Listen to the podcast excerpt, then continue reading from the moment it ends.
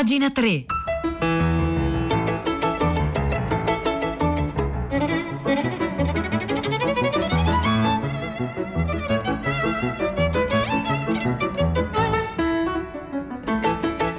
Buongiorno, un saluto da Nicola Lagioia, benvenuti a pagina 3, la cultura nei quotidiani, nelle riviste, nel web, 9 1 minuto, 15 secondi di mercoledì 3 febbraio. Noi oggi partiamo parlando di, di libri e editoria, eh, insomma la notizia, eh, una buona notizia almeno insomma, nel, nell'anno devastante che abbiamo vissuto e che stiamo vivendo è quella che il libro ha resistito, anzi l'editoria eh, eh libraria è andata meglio nel 2020 rispetto al 2019. Eh, ne scrive Mario Baudino sulla stampa, la stampa dedica un ampio servizio, a una doppia pagina a questa, a questa notizia. L'anno della pandemia, scrive Baudino, è stato anche un anno miracoloso, almeno per il mondo del libro.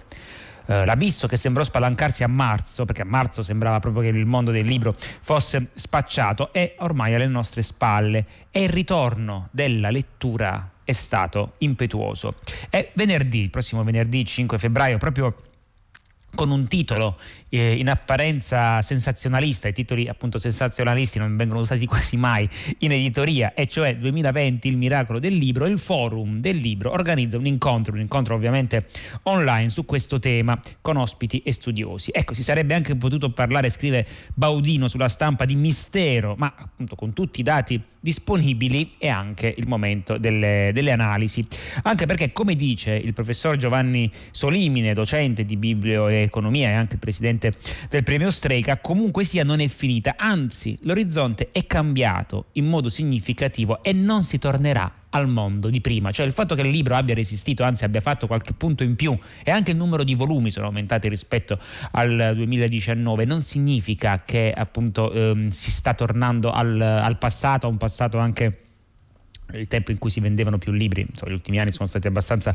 complicati. Ormai stiamo atterrando, diciamo così, o siamo forse già atterrati in una realtà ibrida dove per esempio il mondo, della, mm, eh, modo di parlare di libri è cambiato, cioè è rimasto il, l'oggetto fisico che, a cui si, si, ricorre, ma tutto ciò che si muove intorno, anche la promozione del libro, come si sta spostando eh, per esempio dalla carta all'online, come contano sempre meno per esempio alcuni tradizionali giornali cartacei contano sempre di più non soltanto le riviste online per esempio ma anche i social, per esempio Instagram è un luogo dove si parla moltissimo di libri e dove c'è stata una vera e propria disintermediazione, cioè non sono più i critici letterari che, eh, vanno, cioè che, che fanno vendere i libri ma gli stessi lettori o appunto anche gli influencer ovviamente. Tutto questo appunto mh, è testimoniato non soltanto, questo è sempre Mario Baudino sulla stampa l'avanzata dell'online, ma per esempio il successo degli audiolibri.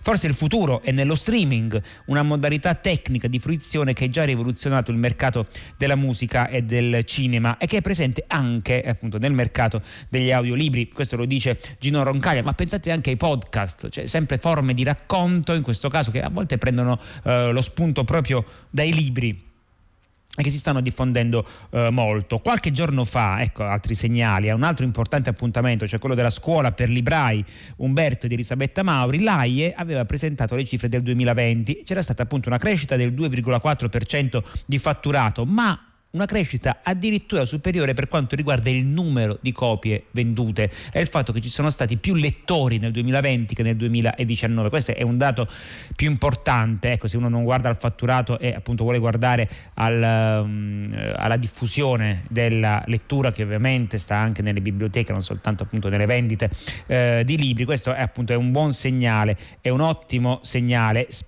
se posso dire, appunto, commentando questi dati che sono incoraggianti ma vanno contestualizzati, sarebbero da fare due considerazioni. Allora, la prima sicuramente positiva, cioè il fatto che in una situazione così drammatica come appunto la pandemia che ci ha rimesso in contatto con faccende quali la vita o la morte, quindi faccende complesse, profonde, eh, ecco, libri, il libro diventa un rifugio perché il libro offre eh, complessità e coinvolgimento emotivo tutto sommato a basso costo rispetto ad, altre, appunto, ad altri strumenti che offrono complessità e coinvolgimento emotivo e questo è un buon segnale. Dall'altra però c'è anche da dire, eh, ecco, aggiungo io facendo un po' l'avvocato del diavolo, che siamo chiusi in casa, non possiamo andare eh, al cinema, non possiamo andare eh, a teatro, adesso forse potremo andare eh, nei musei, non possiamo viaggiare, quindi compriamo un libro in più perché tutto questo avviene, ricordiamolo, in un mercato, quello italiano, che comunque è molto fragile rispetto ad altri mercati, ad altri, mm, eh, ad altri mercati europei, eh, anche a livello non semplicemente di vendita di libri, ma di diffusione della lettura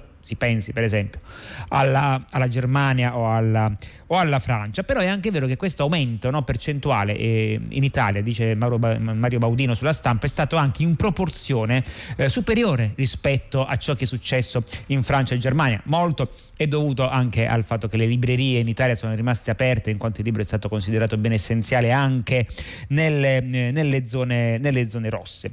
Eh, ancora appunto, e poi appunto il libro, il caro vecchio libro, come diceva Umberto Eco, è un po' un'invenzione definitiva come il cucchiaio o come la bicicletta e come tale appunto non essendo troppo migliorabile resiste al tempo molto più di altri supporti. Pensate a cosa è successo nel mondo della musica dove il supporto negli ultimi anni proprio il cambio di supporto ha causato il crollo dell'industria discografica quando si è passati appunto dal disco al cd e poi dal cd alla, all'elemento immateriale degli mp3 e poi per esempio a, a, a spotify ecco come il mercato della musica eh, è crollato. Eh, tra l'altro non soltanto, qui un, eh, consentiteci un, un, un, po' d'orgoglio, non è aumentato soltanto il, eh, fa notare Mario Baudino, l'aumento di consumo ehm, eh, culturale attraverso il libro, ma anche attraverso altri sistemi, altri, altri canali di qualità. Per esempio, si è abbassato il, il, eh, l'ascolto medio per quanto riguarda la radio, ma non, infatti sono aumentati i dati, ma non per le, per le radio, per le emittenti radiofoniche che si occupano di cultura. Per esempio Radio 3 ha avuto un aumento di, eh, quindi vi ringraziamo, eh, di 50.000 mm, eh, circa ascoltatori in più rispetto eh, all'anno prima, che è un dato appunto importante, soprattutto perché è in controtendenza rispetto a quello, a quello generale. Poi c'è un'intervista a Giuseppe La Terza, sempre sulla stampa, sempre a cura di Mario Baudino, che appunto ehm, che commenta commenta questi, mm, eh, questi, questi dati, eh, dice il libro si è rivelato un forte antidoto, dice Giuseppe La Terza, a quella vera e propria malattia che viene definita come disturbo dell'attenzione. Forse in futuro saremo un po' meno multitasking. Mi viene in mente un'affermazione di Bill Gates quando spiega che lui legge tutti i giorni mezz'ora o un'ora, però non sembra molto, ribatte eh, Mario Baudino, e Giuseppe La Terza però dice sì, però è un tempo, quell'oretta, quell'oretta e mezza, in cui ci si astrae da tutto quanto il resto. Forse il segreto è proprio questo, cioè il fatto che il libro è una forma chiusa, cioè noi siamo collegati perennemente a qualunque sistema, social, telefoni, eccetera, eccetera, ma quando stia, abbiamo in mano un libro invece c'è soltanto quello e quindi forse abbiamo bisogno anche di un tempo in cui ci dedichiamo, seppure un'ora al giorno, seppure mezz'ora al giorno, soltanto a fare quella cosa lì, in un mondo che non viene invaso da tutti quanti gli con cui abbiamo a che fare. Comunque, insomma, se ne riparlerà e vedremo che cosa succederà nelle prossime settimane, nei prossimi mesi. Intanto, appunto, c'è questo eh, bel pezzo che racconta quello che sta succedendo nel mondo del libro a firma di Mario Baudino oggi sulla stampa.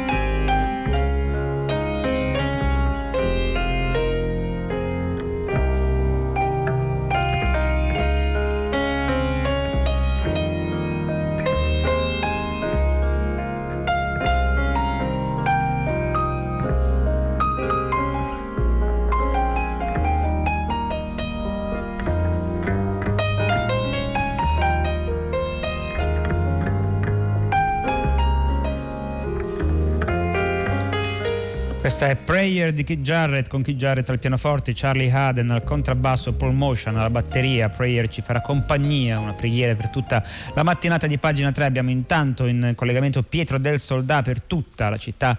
Ne parla a partire dalle 10. Buongiorno Pietro. Buongiorno Nicola, le ascoltatrici e ascoltatori di pagina 3. Beh, il tema ovviamente oggi è uno solo, pagina storica per, nostro, per la politica del nostro paese. Oggi Draghi salirà al Quirinale.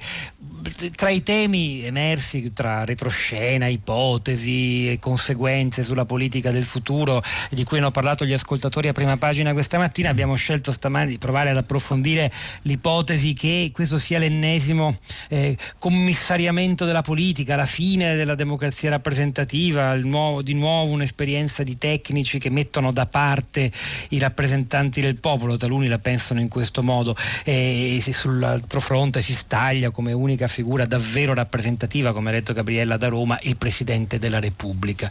E le cose stanno davvero così, cosa rappresenta questa pagina? Peraltro incertissima, non sappiamo neppure se Draghi, qualora accettasse l'incarico, otterrà la fiducia in Parlamento, quindi le ipotesi sono davvero tutte possibili, però insomma noi cominciamo cominciamo stamattina un percorso che immaginiamo lungo anche nei prossimi giorni da questo tema. È forse un punto conclusivo, la fine addirittura della democrazia rappresentativa sancita da questa scelta di Mattarella.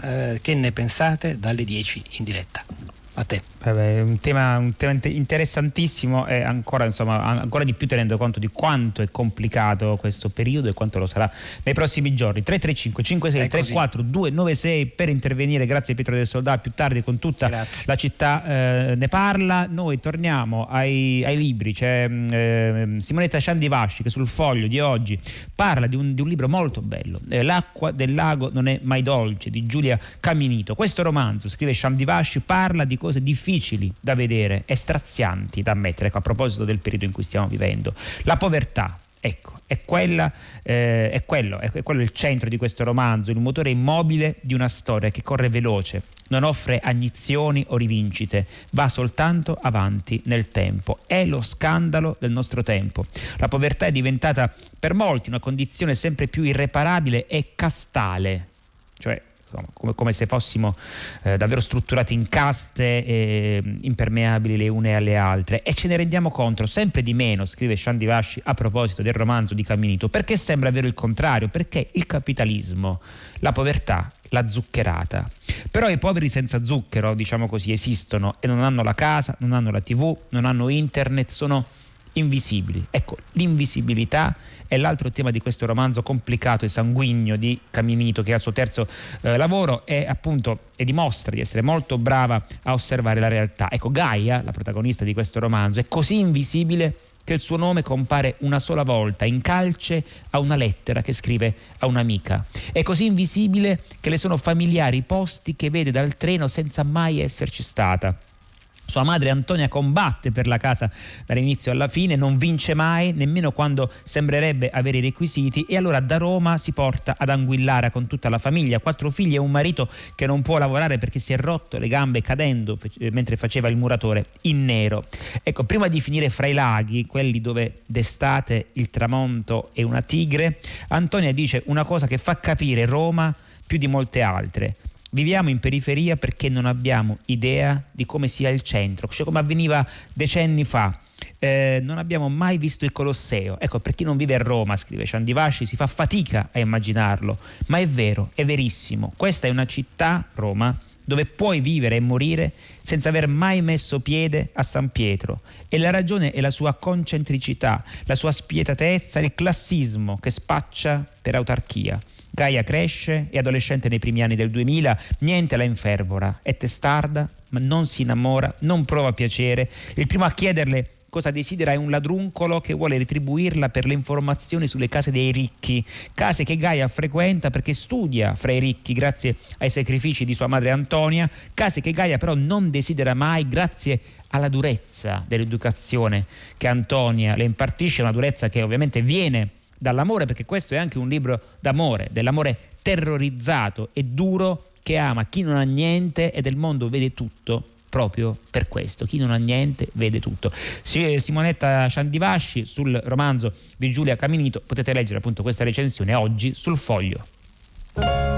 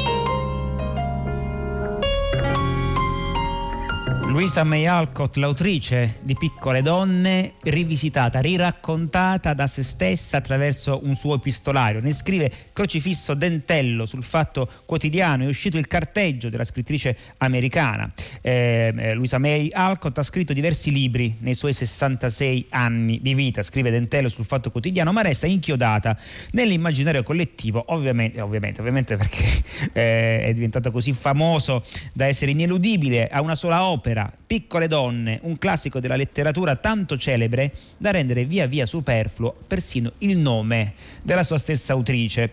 Generazioni di lettrici e di lettori conquistati dalle vicissitudini delle quattro sorelle March sono finiti, loro malgrado, con, ecco, col prestare fede a quello che Jean-Paul Sartre scrisse una volta recensendo un romanzo di William Faulkner, e cioè i buoni libri finiscono per somigliare moltissimo ai fenomeni naturali.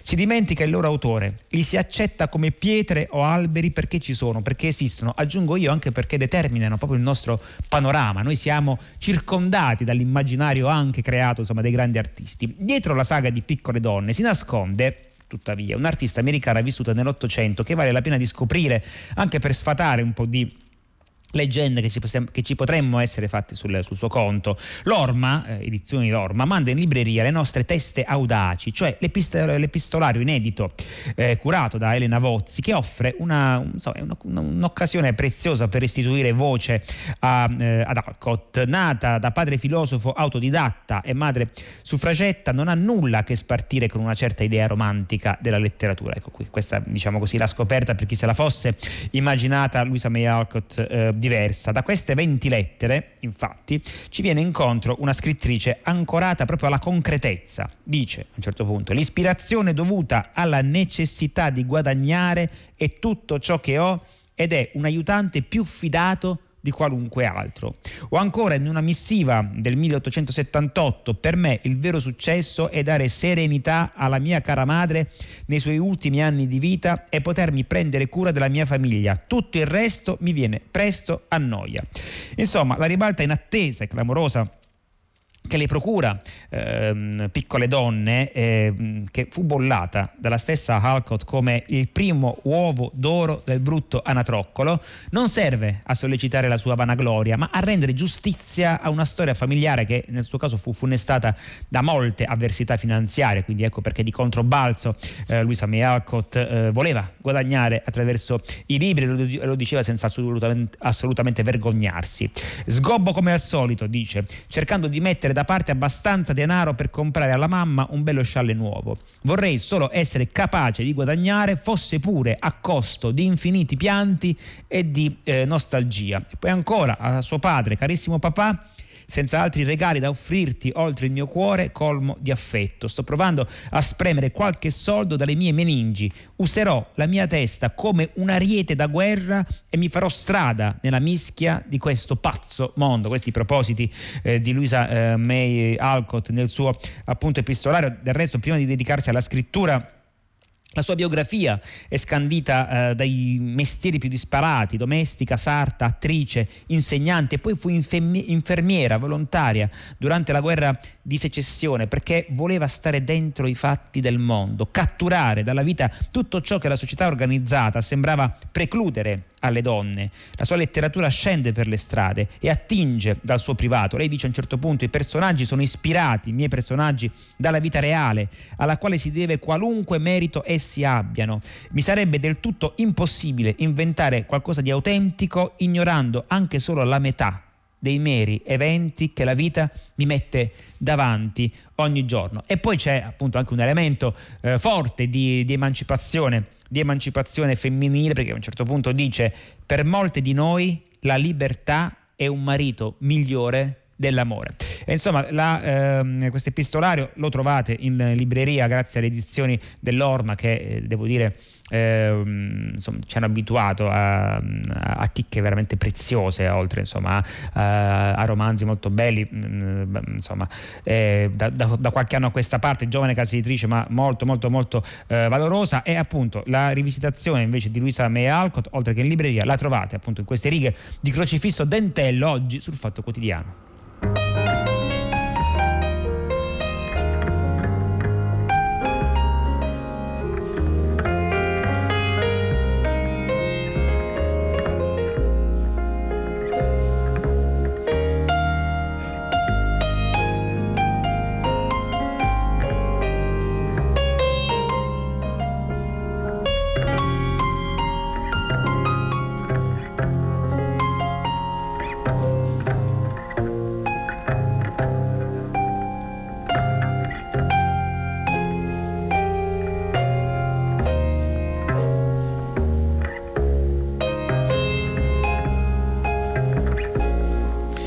Grazie dei vostri messaggi, mentre sono le 9.22 qui a pagina 3 c'è chi dice eh, per esempio eh, a proposito della lettura, no, del, quanto può essere anche utile la lettura, oltre che per lo spirito. Un'ascoltatrice dice ho conosciuto una bellissima persona che sostituì la dipendenza dell'alcol con la lettura, colmava la sua mancanza nell'animo con i libri, che è appunto è, è bellissimo. Vabbè, qualcuno ci ricorda il, 50, il 150 di Roma capitale e poi anche due Italie separate a proposito di lettura, sono aumentati il numero eh, di libri letti ai femminicidi nel, nel, 2020, due Italie separate, dice una, un'ascoltatrice. Eh, a proposito di romanzi che rileggono la storia del nostro paese attraverso questioni private, mio cugino fu nelle Brigate Rosse. Questo è Giuseppe Culicchia che parla eh, del suo ultimo romanzo Il tempo di vivere con te che eh, sarà a Fahrenheit nella settimana eh, intorno al 15 febbraio, il giorno non è ancora definito ma lo potrete ascoltare Culicchia eh, nei, nei, prossimi giorni. E sul romanzo.it in realtà il pezzo è uscito anche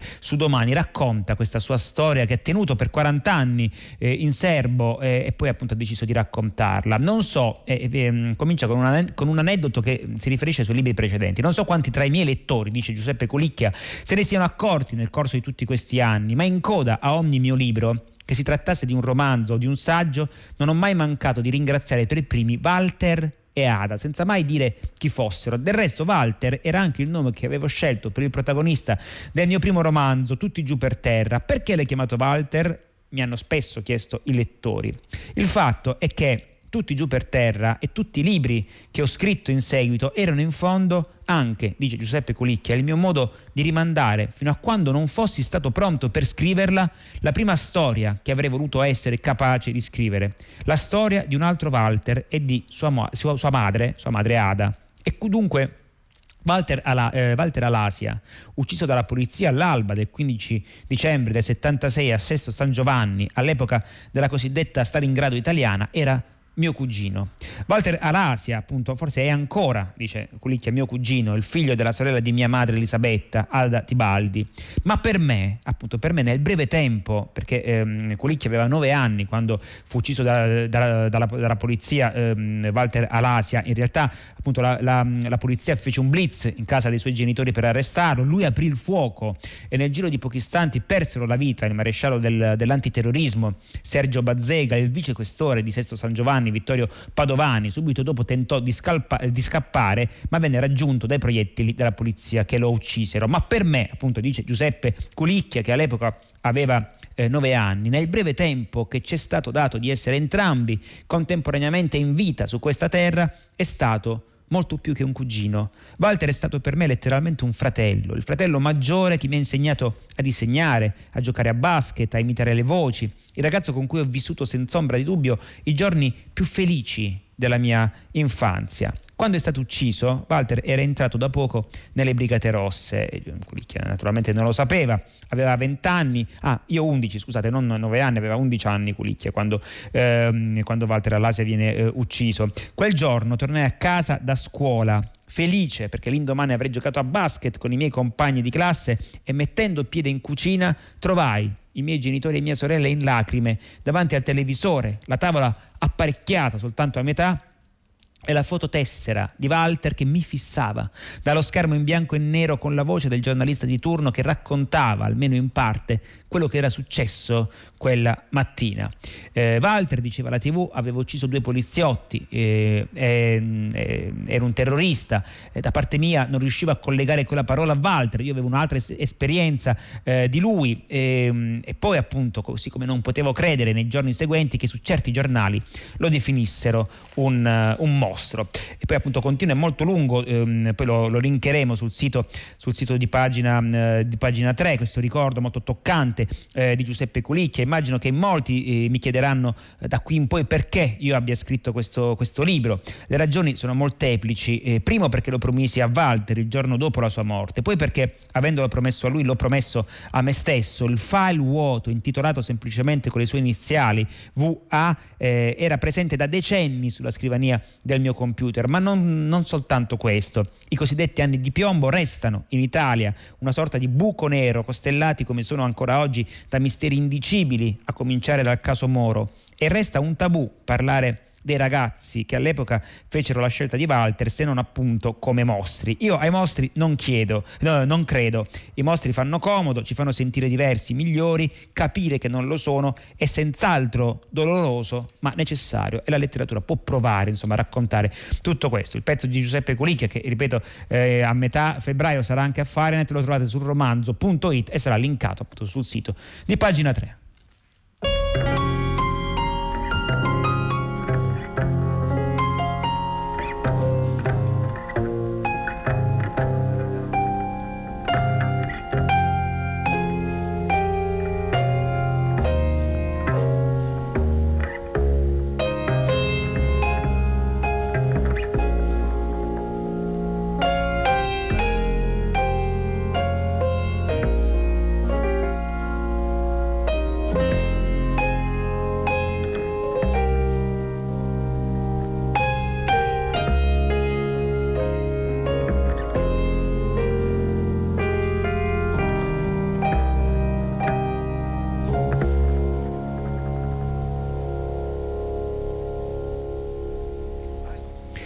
Questa è Prayer di Kate Jarrett che ci ha fatto compagnia in questa puntata di pagina 3 a proposito appunto del revival, possiamo dire così, de- della, della lettura. Esagero un po' con cui abbiamo cominciato la puntata. Stanno arrivando un sacco di messaggi ne leggo uno della, di una nostra ascoltatrice Alessandra, ma io non leggo per qualche motivo o scopo particolare, io leggo perché vivo e vivo perché leggo. È come respirare, non capisco come possa non essere un bisogno vitale per tutti. Ecco, a proposito di contaminazioni fra letteratura e, e fumetto, c'è un bel pezzo di Luca Paltorta su Robinson questa settimana, riesco a segnalarvelo. Filippo Scozzari, eh, appunto grande disegnatore, politicamente scorrettissimo, che però appunto mise, eh, fece una graphic novel che adesso appunto viene ripubblicata e appunto da lui anche eh, corretta e ridisegnata eh, dal Mar delle Blatte di Tommaso Landolfi su Robinson di eh, appunto Repubblica trovate una bella intervista a Filippo Scozzeri dove da par suo risponde alle domande eh, di Luca Valtorta è tempo di passare il microfono a primo movimento con Guido Zaccagnini vi ringrazio per l'ascolto come vi ringraziano Daniele Verde in console Piero Pugliese in regia Angela Landini in redazione Maria Chiara Beranek, curatrice del programma. L'appuntamento con pagina 3 per domani alle 9. Un saluto da Nicola La Gioia.